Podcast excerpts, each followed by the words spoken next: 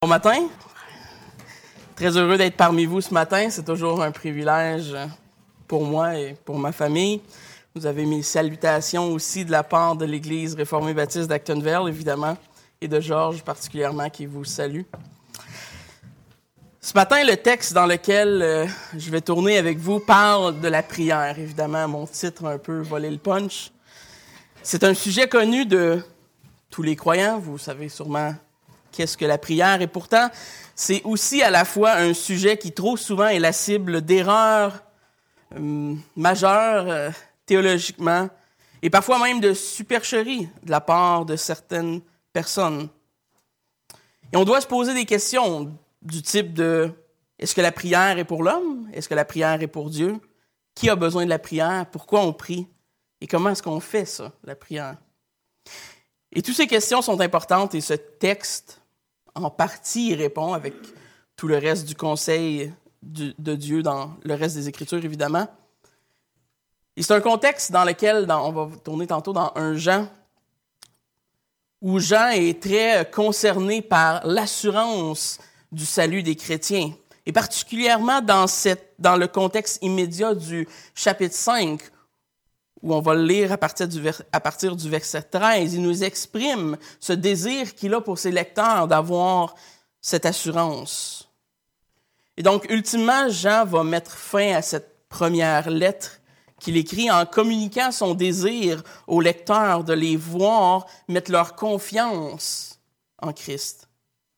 Et donc, c'est dans cette même branche d'idées que Jean nous parle et met la prière, intègre la prière dans sa pensée, dans son thème. Mais il va d'une référence pratique. Qu'est-ce que la prière en pratique? Parce qu'on peut savoir théoriquement qu'est-ce que c'est la prière. C'est une autre chose de savoir comment la faire. Et le moyen par lequel Jean nous exprime cette confiance, c'est la pratique de la prière. Et si on est franc, bien qu'on reconnaît probablement tous l'importance de la prière dans la vie chrétienne, dans la parole de Dieu, dans les Écritures, elle est si facilement négligée dans nos propres vies, dans notre quotidien. Et pour cette raison, il faut comprendre ce texte de ce matin. Il faut apprendre à mettre en pratique une prière efficace dans nos vies. Et donc, tournons euh, pour faire la lecture. C'est pas très long, c'est dans 1 Jean, chapitre 5, versets 13 à 15. Je vous ai écrit ces choses afin que vous sachiez que vous, avez la vie éternelle, vous qui croyez au nom du Fils de Dieu. Nous avons auprès de lui cette assurance que si nous demandons quelque chose selon sa volonté, il nous écoute. Et si nous savons qu'il nous écoute quelque chose que nous demandions, nous savons que nous la possédons, la chose que nous lui avons demandée. Et donc, la première chose qu'on voit dans ce texte, c'est qu'on peut avoir confiance en Dieu. Et non seulement les croyants peuvent avoir confiance en Dieu quand il s'agit de leur salut, évidemment, mais aussi quand il s'agit de communiquer avec leur Dieu. Ils peuvent avoir confiance que Dieu écoute leurs prières. Dieu entend la prière du juste et Dieu répond à la prière du juste selon sa sagesse bienveillante et parfaite. Dans les versets 14 et 15, Jean commence par mettre en évidence la promesse qu'on pourrait dire générale. Il va aussi parler et donner quelques qualifications pour que cette prière soit efficace. Et donc, oui, il y a une promesse, une promesse qui vient en deux parties, mais il y a aussi des qualificatifs à cette prière. Et le premier point important de ce texte, c'est que la prière est rendue certaine et la source de cette assurance n'est pas le fait que nous on prie, mais que Dieu nous écoute. La source d'assurance, c'est Dieu lui-même. La source de notre confiance, de notre foi, de notre assurance du salut et de notre assurance d'être écouté par Dieu et d'être exaucé, c'est le, le fait que le seul Dieu, le vrai Dieu trinitaire de la Bible révélé par la parole de Dieu, nous écoute. Et ça, c'est la source de notre assurance. Pas le fait qu'on prie bien ou qu'on est parfait dans notre, dans notre élocution ou quoi que ce soit d'autre. Nous prions à Dieu le Père rendu efficace par l'œuvre du Saint-Esprit dans notre vie, par l'entremise de la croix de Jésus-Christ. Et sans cette œuvre initiale de Dieu, qu'on appelle la, la, régénération, il n'y aurait aucune efficacité dans notre prière. Il n'y aurait aucune assurance spirituelle d'être exaucé dans la prière. Et la plupart de ces prières seraient que des temps émotionnels temporaires qu'on vit et qui passeraient comme un souffle. Ce que j'appelle souvent le phénomène des camps chrétiens. Je n'ai pas, euh, pas compté combien de fois je me suis converti dans des camps chrétiens. je me suis converti souvent. J'ai rien contre les camps chrétiens en passant. Juste bémol. Probablement qu'à chaque fois qu'on avait un temps de prière, une prédication qui me, qui me parlait, qui me bénissait, j'avais le goût de me repentir. Mais la source de notre motivation, ce n'est pas cet état émotionnel. La source de notre assurance, c'est le fait que Dieu nous dit qu'il nous écoute. Et bien qu'on peut ne pas se sentir dans un état émotionnel où Dieu nous écoute, il nous écoute pareil. Mais au contraire, si la source de notre assurance du salut et de la prière, ce n'est pas Dieu lui-même et l'œuvre du Saint-Esprit, on n'a pas cette assurance. Et on ne doit pas même avoir cette assurance d'être entendu et écouté. C'est donc en Dieu lui-même qu'on place notre foi et notre espérance solide de voir des résultats à une vie de prière chrétienne concrète. Pas parce qu'on est beau, gentil, fin et mieux que tout le monde alentour de nous, mais parce qu'on a un grand Dieu qui nous écoute. Et la promesse qui est donnée concernant la prière des croyants vient en deux parties. Premièrement, que Dieu écoute la prière et deuxièmement, qu'il répond à la prière. Évidemment, on va voir un peu plus loin qu'il y a des qualificatifs à cette promesse qui sont requises de notre part. Mais pour l'instant, regardons la signification de ces deux promesses. Ben, cette promesse en deux parties. C'est intéressant de remarquer que la grande majorité des cas où la Bible parle de Dieu qui entend ou qui écoute la prière de l'homme indique en même temps qu'il y répond. L'écoute de Dieu est exprimée dans les textes comme étant une écoute active. C'est une écoute qui produit quelque chose. Quand Dieu écoute la prière du juste, il y répond. De par sa nature. Il entend la prière, ce qui indique qu'il y répond. Il entend comme Dieu entend, et non pas comme nous, nos oreilles entendent et notre cerveau oublie. Et on n'a pas la puissance de répondre aux prières non plus comme Dieu l'a. Et donc, si on, accepte cette définition de l'écoute divine de Dieu, comme on le voit dans la plupart des textes de la Bible, on comprend ce que la première partie du texte nous dit, que Dieu écoute la prière du chrétien, de celui qui a l'assurance en Christ. Mais alors, quel sens prend la deuxième portion quand il nous dit qu'il nous répond? Est-ce que c'est juste une simple répétition? Ça pourrait, mais je crois que Jean introduit une nouvelle idée et le concept de cette deuxième promesse, quand il nous dit qu'il répond à la prière au verset 15, je ne crois pas que ce soit une simple répétition. Quand on met les deux parties de cette promesse ensemble, on pourrait paraphraser le texte comme suit. Parce que Dieu écoute activement et répond, nous avons ces choses comme nous lui demandons dès maintenant. Il répond, mais d'une façon immédiate et efficace. Et là est le sens de cette deuxième portion. La réponse de Dieu n'est pas comme nous, quand quelqu'un nous demande quelque chose, on dit oui. Mais quand Dieu dit oui, il y a quelque chose qui arrive. Et j'aime la traduction du Sommeur qui traduit le texte par, comme ça, qui dit que l'objet de nos demandes nous est acquise. L'idée de, ce de cette deuxième partie, c'est que la promesse est que Dieu répond de façon présente et non seulement futur. La chose est acquise. Le verbe grec pour avoir est au présent. Par conséquent, la promesse n'est pas qu'on va avoir quelque chose quand on prie, mais qu'on l'a, qu'on la reçoit, qu'on prie selon les qualificatifs qui sont donnés. Ces deux promesses nous démontrent que malgré notre, comment je pourrais dire ça poliment, notre paresse à l'assiduité dans la prière, l'œuvre de la prière est une œuvre puissante dans la vie du chrétien qui prie de, façon euh, régulière, qui prie en conformité avec ce que les Écritures lui disent.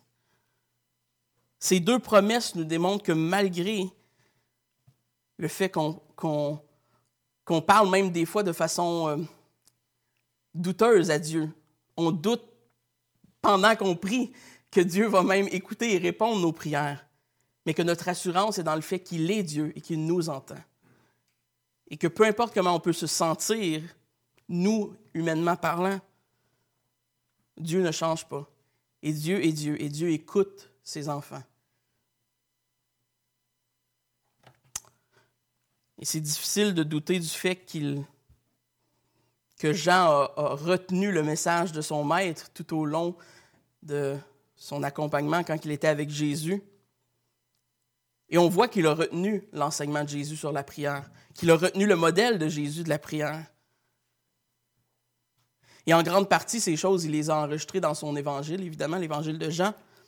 Voici quelques, versets rapides qu'on peut voir dans cet évangile que Jean a enregistré sur la prière. Dans Jean 14, verset 13 à 14, on lit, Jésus a dit, Et tout ce que vous demanderez en mon nom, je le ferai, afin que le Père soit glorifié dans le Fils. Si vous demandez quelque chose en mon nom, je le ferai. Jean 15, 7 nous dit, Si vous demeurez en moi et que mes paroles demeurent en vous, demandez ce que vous voudrez, et cela vous sera accordé. Dans Jean 15, 16, on, lit, Ce n'est pas vous qui m'avez choisi, mais moi. Je vous ai choisi. Je vous ai établi afin que vous alliez et que vous portez du fruit, et que votre fruit demeure, afin que vous demandiez au Père en mon nom, il vous le donne. Dans Jean 16, 24, un dernier, Jusqu'à présent, nous n'avons rien demandé en mon nom. Vous n'avez rien demandé en mon nom. Demandez et vous recevrez afin que votre joie soit parfaite. Donc clairement, Jean est convaincu. Il le répète souvent. Et ce sont des textes incroyables qui nous démontrent la perspective de Jean et je crois de la plupart des apôtres sur ce que Jésus avait enseigné sur la prière. Il s'agissait certainement d'enseignements, vous savez, très audacieux à l'époque où les apôtres étaient dans l'époque du Nouveau Testament. Vous savez, l'idée d'une divinité qui porte attention à sa créature était probablement unique au christianisme. L'idée qu'un Dieu qui ait créé une créature soit attentif à cette créature était un concept unique au christianisme. La plupart des gens dans le milieu euh, néo-testamentaire avaient une foi qui était vague au niveau de l'espérance qu'ils avaient en leur Dieu. Ils priaient, mais sans confiance absolue d'être écoutés, et encore moins d'être répondus par les dieux avec un petit dé qu'ils adoraient. Et vous savez, ce n'est pas parce qu'ils doutaient de l'existence de leur Dieu, au contraire, en fait, probablement qu'ils étaient très convaincus de l'existence de leur Dieu. L'idéologie athée qu'on connaît aujourd'hui dans notre culture est un développement très, très récent dans l'histoire de l'humanité. La plupart de toute l'histoire, les, gens ont eu une forme de, de foi, peu importe en quel Dieu c'était. Rares sont les cultures qui n'avaient pas une forme de foi spirituelle avant notre âge moderne et postmoderne. Donc, ce n'est pas nécessairement qu'ils doutaient de la foi qu'ils avaient en ces dieux, mais l'enseignement commun de la plupart des, religions autour des apôtres à ce moment-là dictait que les hommes devaient faire des choses pour être euh, la cible de, la bénédiction de leur Dieu, pour recevoir la simple écoute de leur Dieu. Ils devaient faire des choses qui étaient parfois scandaleuses. La plupart des gens devaient offrir des sacrifices en retour de l'écoute divine. Ils demandaient, mais n'avaient aucune assurance de recevoir quoi que ce soit. Et les sacrifices étaient faits de façon perpétuelle, passionnément, zélés, dans l'espérance peut-être d'être écoutés de leur Dieu. Et qu'on regarde même dans l'Ancien Testament, quand on voit les sacrifices, les prières ferventes, ferventes là, des, prêtres de Baal qui font des cérémonies, qui se coupent, qui se mutilent, qui offrent des enfants en sacrifice. C'est quand même un zèle euh, redoutable. A toutes sortes de pratiques et de rituels que l'on voit, que, dont l'Ancien Testament nous parle. Et malgré cela, jamais dans l'idéologie de ces gens, ils avaient l'assurance d'être écoutés de leur Dieu. Et c'est pour ça qu'ils devaient aller jusqu'à ces extrêmes pour captiver l'attention de leur Dieu. Parce que dans le fond, qui était l'homme pour avoir l'attention d'un Dieu? Et donc la conception de Dieu qui était présente dans la culture alentour des apôtres fait que la prière, de la façon qu'il est exposée par les apôtres, est exceptionnelle. Ça nous explique aussi le degré de folie humaine qui est vu dans les Écritures de la part de ces gens pour captiver l'attention d'un Dieu quelconque. On dit que la bienveillance de Dieu à l'égard des hommes est souvent l'une des caractéristiques exceptionnelles du christianisme. Le concept qu'un Dieu s'abaisse pour venir sauver l'homme, sa créature inférieure, déchue, rebelle en plus, c'est un concept qui est unique parmi toutes les religions du monde. Toutes les autres religions sont centrées sur l'homme qui doit atteindre Dieu par ses propres efforts, par son propre mérite, par son zèle, par sa passion.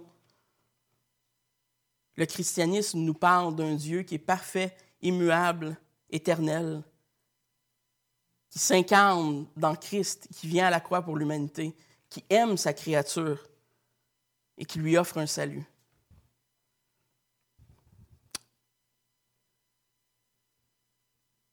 Sans aucun doute, les paroles de Jean nous démontrent qu'il avait en tête l'enseignement de son maître à propos de la prière quand il déclare ces choses dans son évangile et qu'il les donne avec une promesse, avec une, excusez, une, une foi et une assurance qui nous semble, comment dire, inébranlable.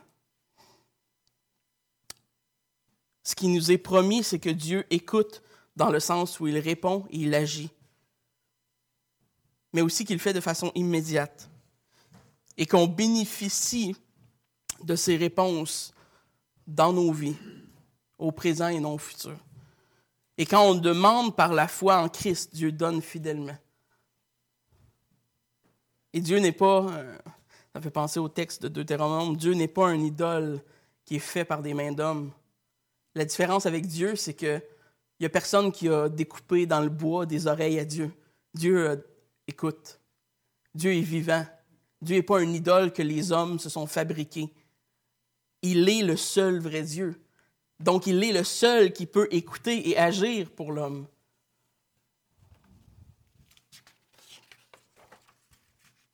Mais on voit aussi dans ce court texte que Jean nous parle de qualificatifs qui sont extrêmement importants si on veut recevoir les promesses comme ils nous sont données dans ce texte.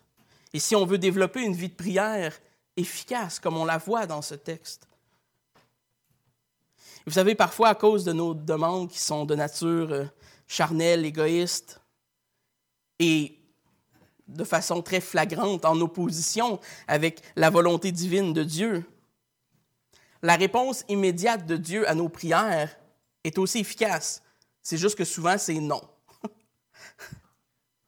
Ou le silence. Mais voici deux certitudes qui sont égales qu'on peut tirer de ce texte en termes de qualificatifs. On peut avoir confiance quand on prie selon la volonté de Dieu, et on ne peut pas avoir confiance quand on ne prie pas selon la volonté de Dieu. Et ces deux choses sont égales. Personne qui prie contre la volonté de Dieu devrait avoir l'assurance d'être écouté et répondu. Et le contraire est vrai.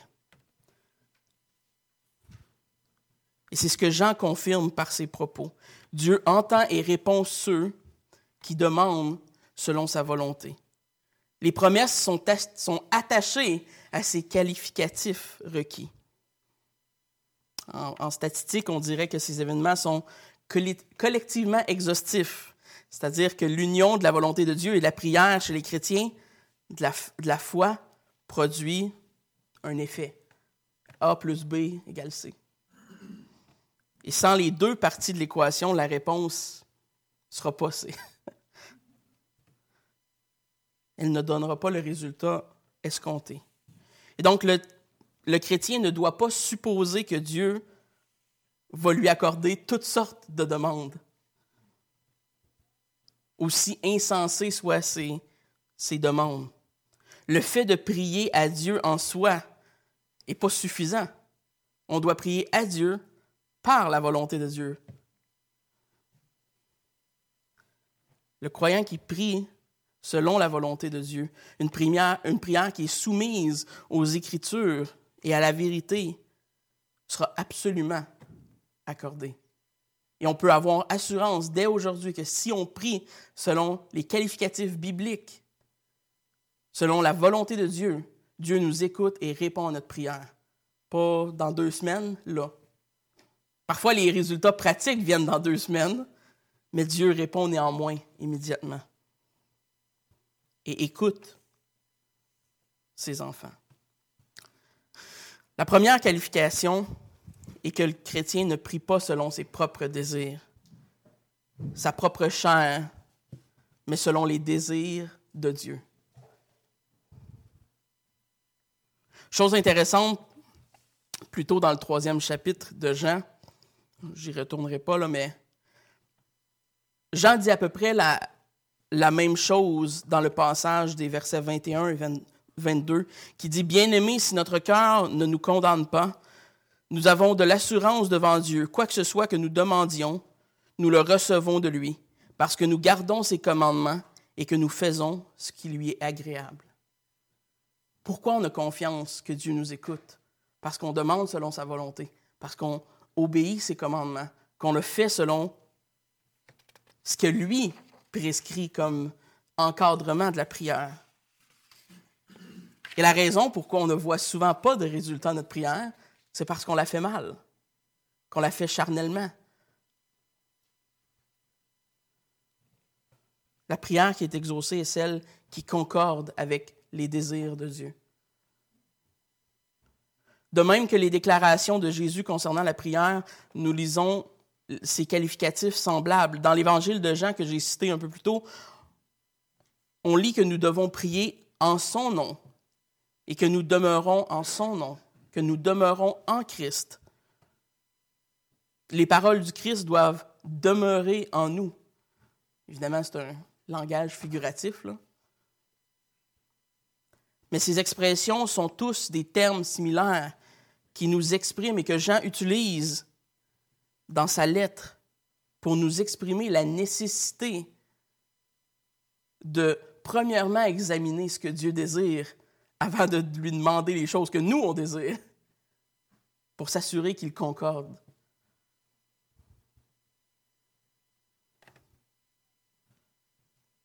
La prière efficace requiert, premièrement, de demeurer fermement ancré dans la personne de Christ, dans l'œuvre de Christ, et ensuite de demander en lien avec la volonté divine de Dieu qui nous est révélée dans quoi?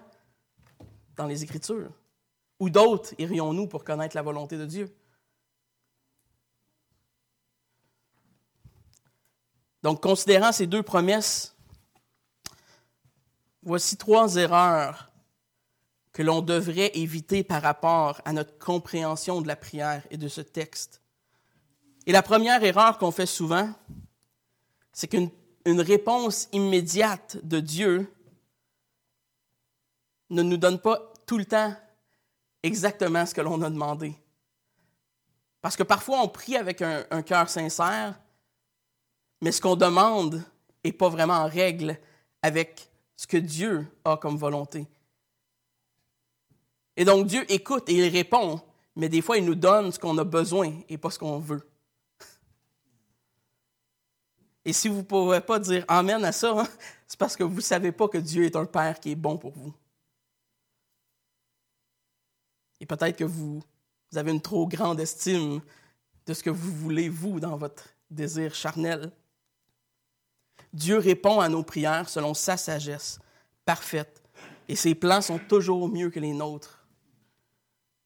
Et la mise en pratique de ces réponses que Dieu donne de façon immédiate est toujours mieux que la nôtre.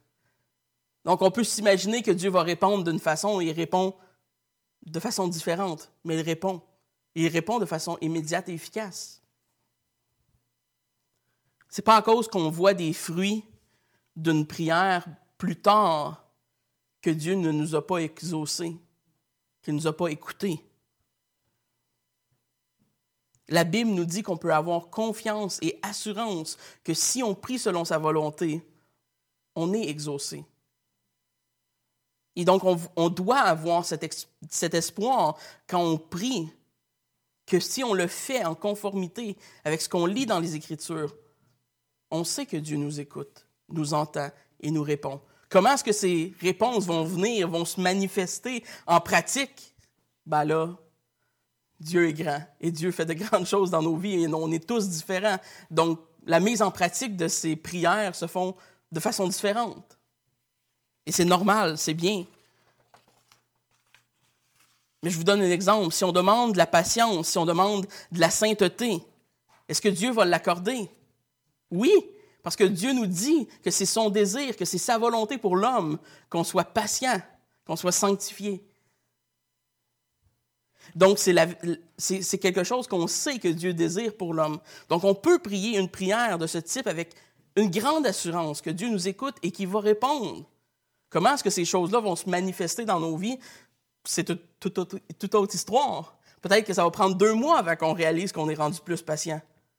Mais Dieu va nous rendre plus patients. Et si on doute de ça, on doute de Dieu.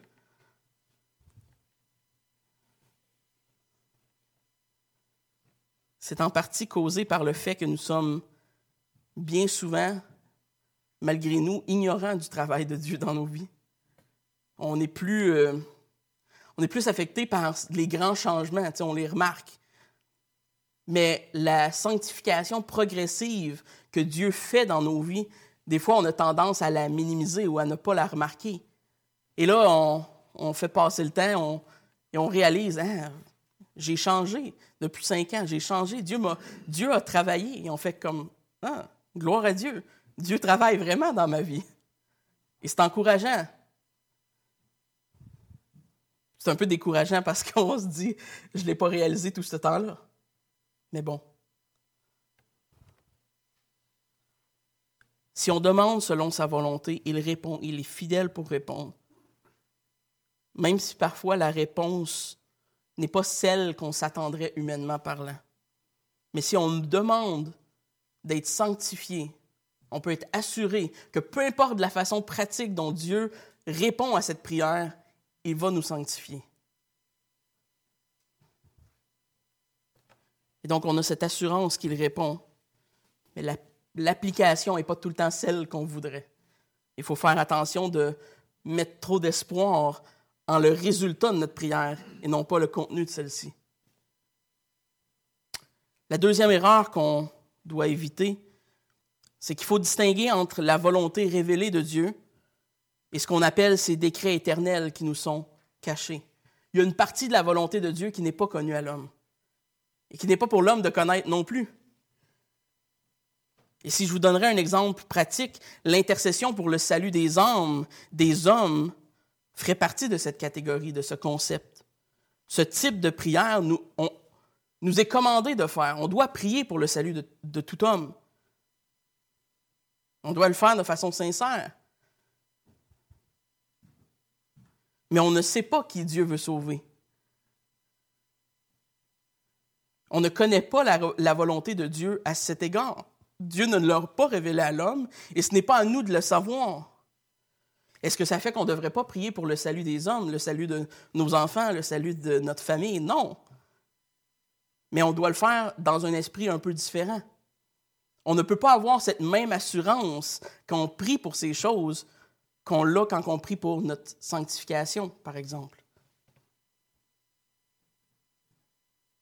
Nous faisons appel dans ces moments-là, dans ces prières, et on intercède, on plaide en faveur de quelqu'un mais on est conscient que seul Dieu peut faire cette œuvre-là et qu'on ne connaît pas la volonté de Dieu à cet égard, à l'égard de cette personne.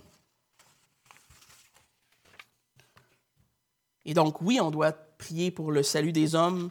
Oui, on doit prier pour nos travails. Quand on sort de l'école, on ne sait jamais quoi faire. Ça m'a pris, ça m'a pris du temps avant de trouver un métier. Mais quand on prie ces prières, bien qu'ils ne soient pas mauvaises, on doit les faire fondamentalement, sachant que Dieu est souverain et que Dieu va écouter et répondre, mais que le résultat est, totalement entre ses mains. Et donc, on se place dans ce temps-là dans les mains de Dieu, dans le caractère de Dieu, dans la bonté de Dieu, dans la justice de Dieu. Et donc, il faut distinguer entre ces types de prières qui concerne la volonté qui n'est cachée à l'homme, qui n'est pas connue, et celle qui nous est révélée, celle qui est la, volonté de Dieu, qui est, révélée dans les Écritures et pour laquelle on peut avoir une assurance inébranlable comme Jean l'avait.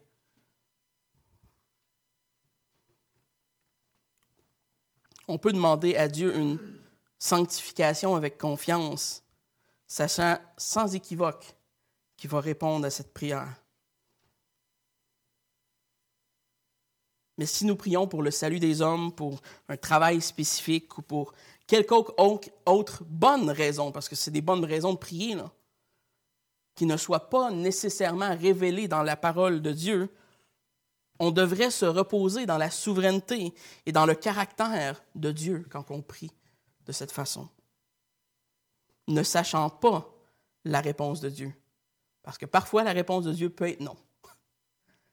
Ou peut être autre chose que ce qu'on prie. Ou un autre travail que pour lequel on prie. Pourquoi? Parce que Dieu sait ce qui est mieux pour nous.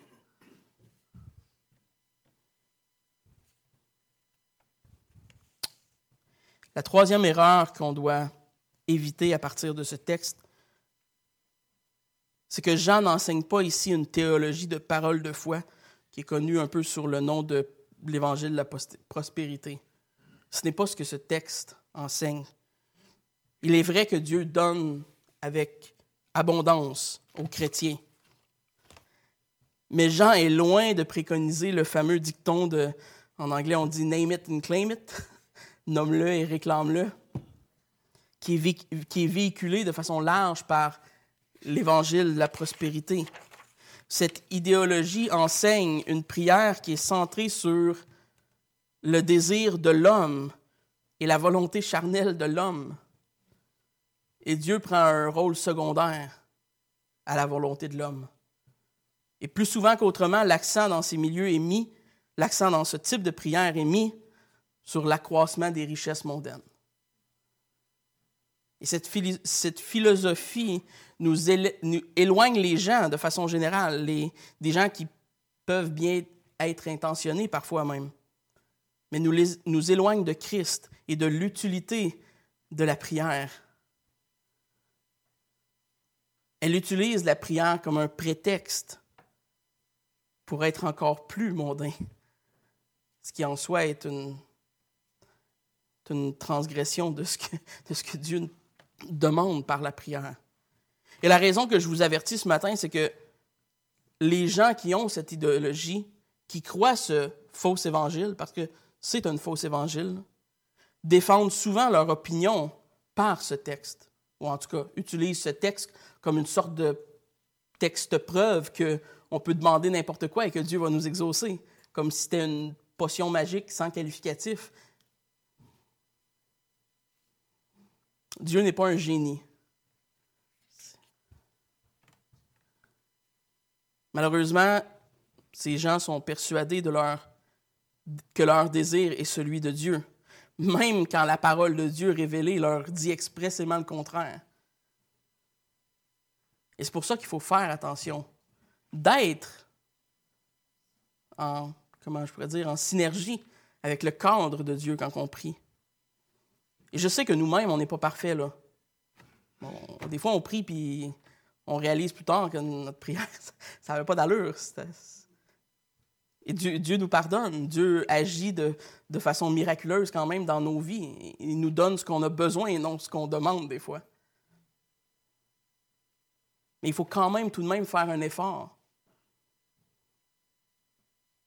Et c'est facile d'être aveuglé dans notre monde aujourd'hui par la convoitise des richesses de ce monde. C'est très facile. Et c'est pour ça que ces églises-là sont souvent remplies à craquer. Ne vous y trompez pas, s'il n'y avait pas d'attrait, il n'y aurait personne dans ces églises-là.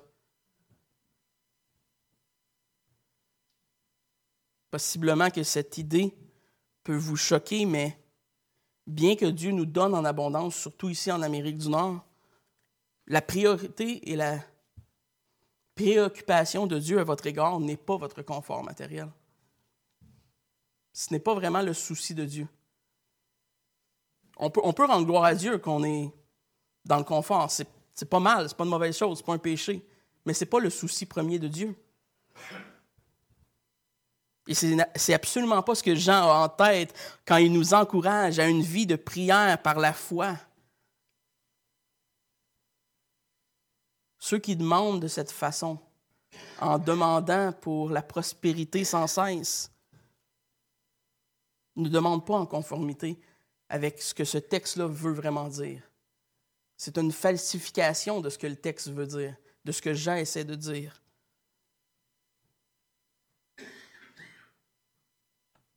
Et malheureusement, on sait très bien que ceux qui demandent de cette façon ne recevront pas de Dieu ce qu'ils demandent. Ils ne peuvent avoir aucune assurance, comme le texte le dit, d'être répondus, d'être écoutés. Et la tristesse de ces églises, c'est que les hommes, souvent les plus riches dans ces églises, sont les pasteurs. Et tous les membres donnent de leur argent avec la fameuse promesse d'être bénis. Et quand leur prière n'est pas exaucée, les gens en position d'autorité, les pasteurs qui sont riches de leur argent plein les poches, leur disent que c'est parce qu'ils ont passé de foi. Mais c'est triste. On rit, mais il y a beaucoup de gens dans ces églises-là. Il y a beaucoup d'hommes malhonnêtes, des faux prophètes qui enseignent une fausse évangile, qui se font des tonnes d'argent avec des gens naïfs qui veulent juste la promesse d'une gloire mondaine et d'une richesse. C'est un champ d'évangélisation incroyable.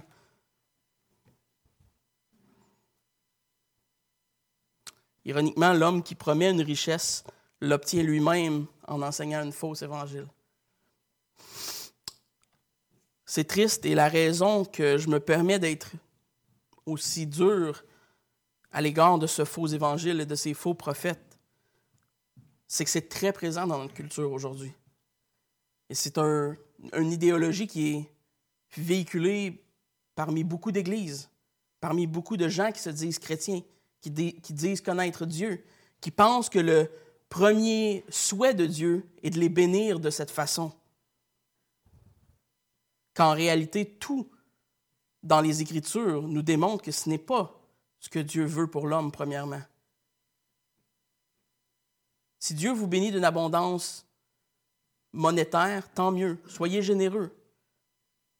Soyez pas mal à l'aise de cela.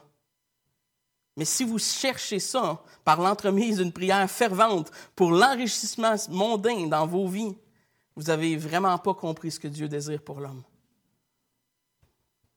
La prière n'est pas un instrument d'enrichissement mondain.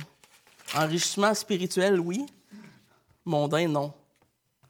La volonté de Dieu est spirituelle. Et bien que la prospérité ne soit pas mal en soi, je le répète là, elle ne devrait pas être au centre de nos vies et de notre préoccupation dans nos vies de prière. Ne vous y trompez pas. Ceux qui viennent à l'évangile de prospérité n'y vont pas à cause de Christ. Ils vont à cause de l'appât du gain. C'est l'avarice qui les amène là. C'est pas Christ. Et donc, les demandes que nous faisons monter en prière à Dieu devraient être toujours encadrées de cette qualificatif biblique pour éviter ces trois erreurs quand on prie. Ces qualifications sont nécessaires et sans eux, on n'a aucune assurance que Dieu va répondre de façon efficace à nos prières. J'aimerais terminer par la nature de la prière. Et possiblement que j'aurais peut-être dû commencer par là. Mais bon, ça fait une bonne place où terminer. Mais à la lumière de ce texte ce matin et du reste des Écritures qui nous parlent de Dieu et de la prière, c'est primordial quand on parle de la prière de se pencher sur la nature elle-même de ce que c'est la prière. Et on revient on revient avec cette question initiale que j'ai posée. Est-ce que la prière est pour les hommes ou est-ce qu'elle est pour Dieu? Et c'est un sujet que la plupart des chrétiens croient comprendre. Et nous prenons rarement le temps de réfléchir à la, nature de la prière. On sait que la prière est un moyen de communication, puisque Jean nous dit lui-même dans ce texte qu'il y a une demande qui est faite, il y a une écoute qui est portée et il y a une réponse qui est formulée par Dieu. Donc, c'est un moyen de communiquer. Le problème, c'est que dans l'esprit de, plusieurs chrétiens aujourd'hui, la prière est devenue principalement considérée comme un moyen de communication par laquelle on change la volonté de Dieu. Et de façon consciente ou pas, c'est un peu comment on voit la prière. D'une certaine façon, notre conception de la prière est comme d'assouplir la volonté de Dieu pour comme l'intégrer dans la nôtre. Et on prie souvent, pas directement pour changer la volonté de Dieu, mais comme si Dieu devrait vraiment changer son idée pour nous accorder ce qu'on lui demande. Et donc,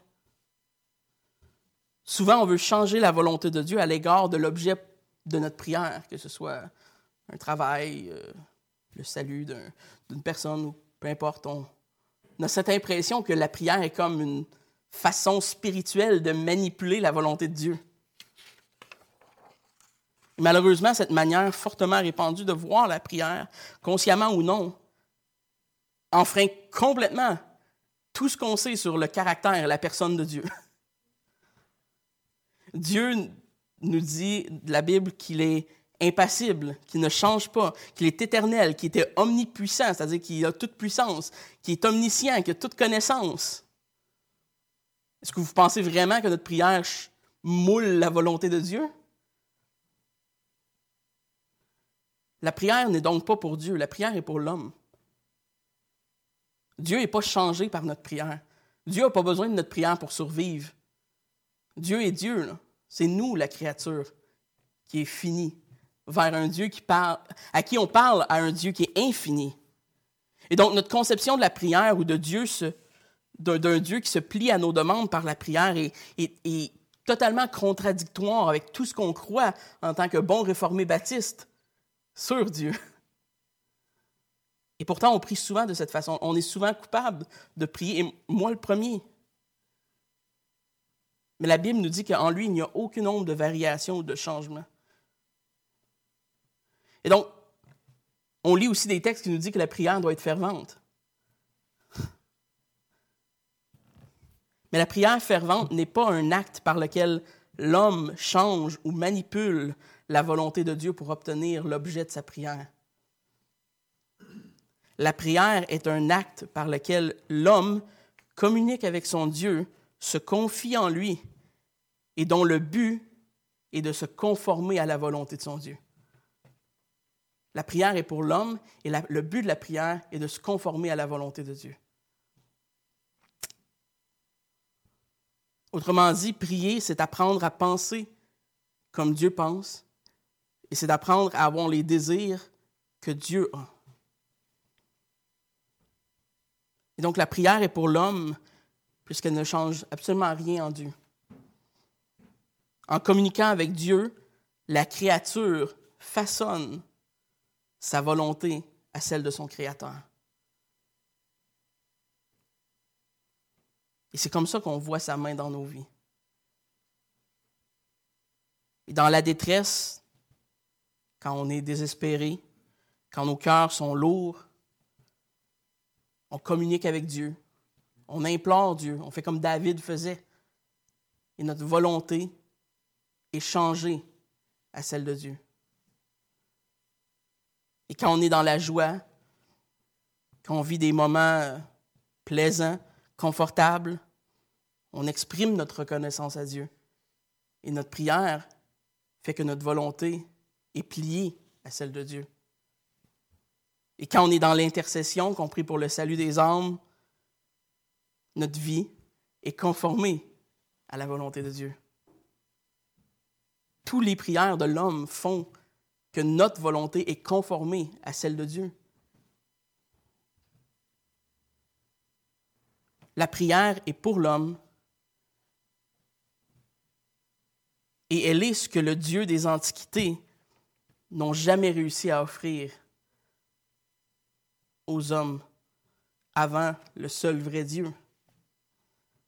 C'est-à-dire une vraie présence divine, une vraie réponse efficace d'un vrai Dieu qui écoute et qui entend et qui répond. Et c'est encourageant pour nous qui sommes facilement découragés et pécheurs et prompts à à oublier cette bénédiction, ce moyen de grâce. La prière n'est pas une question d'être motivé ou d'être passionné. C'est un moyen de grâce ordinaire que Dieu donne à l'homme pour nous apprendre à se conformer à sa volonté, dans nos désirs, dans nos demandes, dans notre volonté. Vous irez relire la prière de Jésus dans Matthieu avec cette idée en tête. C'est intéressant.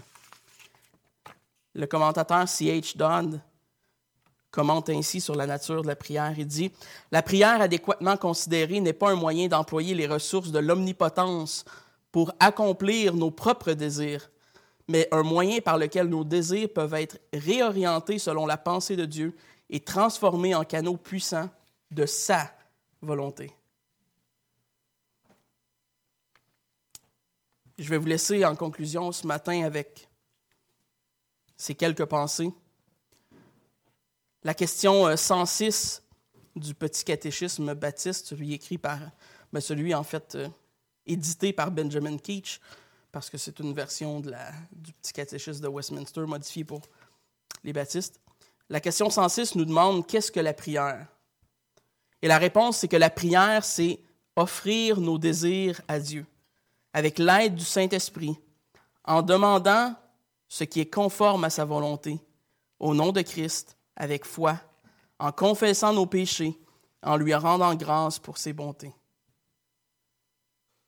Et j'en chéris avec le chapitre 22, article 3 de notre confession de foi, la 1689, qui va dans le même sens, qui a presque le même langage, qui dit La prière avec action de grâce étant une part du culte naturel et requise par Dieu de tous les hommes. Mais pour être acceptée, elle doit être faite au nom du Fils avec l'aide de l'Esprit, selon sa volonté, avec l'intelligence, respect, humilité, ferveur, foi, amour et persévérance, et si en présence de d'autres dans un langage commun ou connu. Et donc, je vous invite ce matin à reconsidérer votre conception de la prière à la lumière de ce que les Écritures enseignent. Et soyons donc chacun conformés dans nos vies à la volonté de Dieu par le moyen de la prière. C'est un moyen de grâce, parce que c'est un moyen par lequel Dieu agit dans nos vies. Et la promesse nous est donnée. Et donc, le problème, c'est qu'il faut s'efforcer maintenant à transformer nos désirs en ceux de Dieu, à transformer notre volonté en celle de Dieu. Donc soyons donc transformés par une vie de prière qui nous conforme de plus en plus à l'image de Christ. Et plusieurs d'entre nous, m'incluant moi le premier, doivent apprendre à prier de cette façon, conforme à l'enseignement des Écritures, conforme à la volonté divine. On va terminer avec la prière.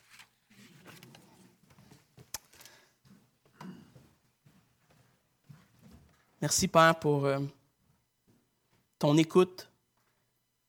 Merci pour ton Église ici ce matin assemblée. Merci pour l'Église de Repentigny où Pascal prêche ce matin. Merci parce que ton œuvre, Seigneur, se fait dans nos vies. Et bien que nous sommes si souvent faibles et que notre quotidien manque énormément, Seigneur, de prière, nous avons ce désir de se conformer à ta volonté.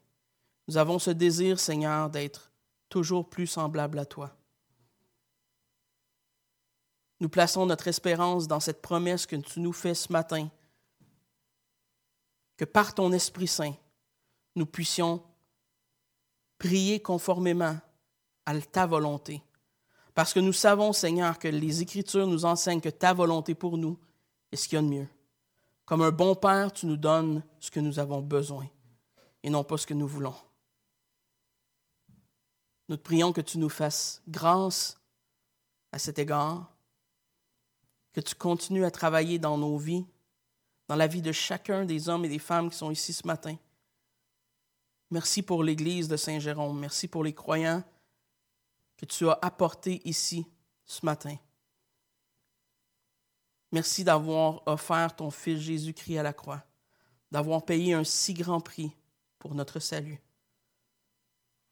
Nous te prions, Seigneur, de développer en nous ce désir d'avoir une vie de prière efficace et puissante dans ta volonté pour ta gloire. Amen.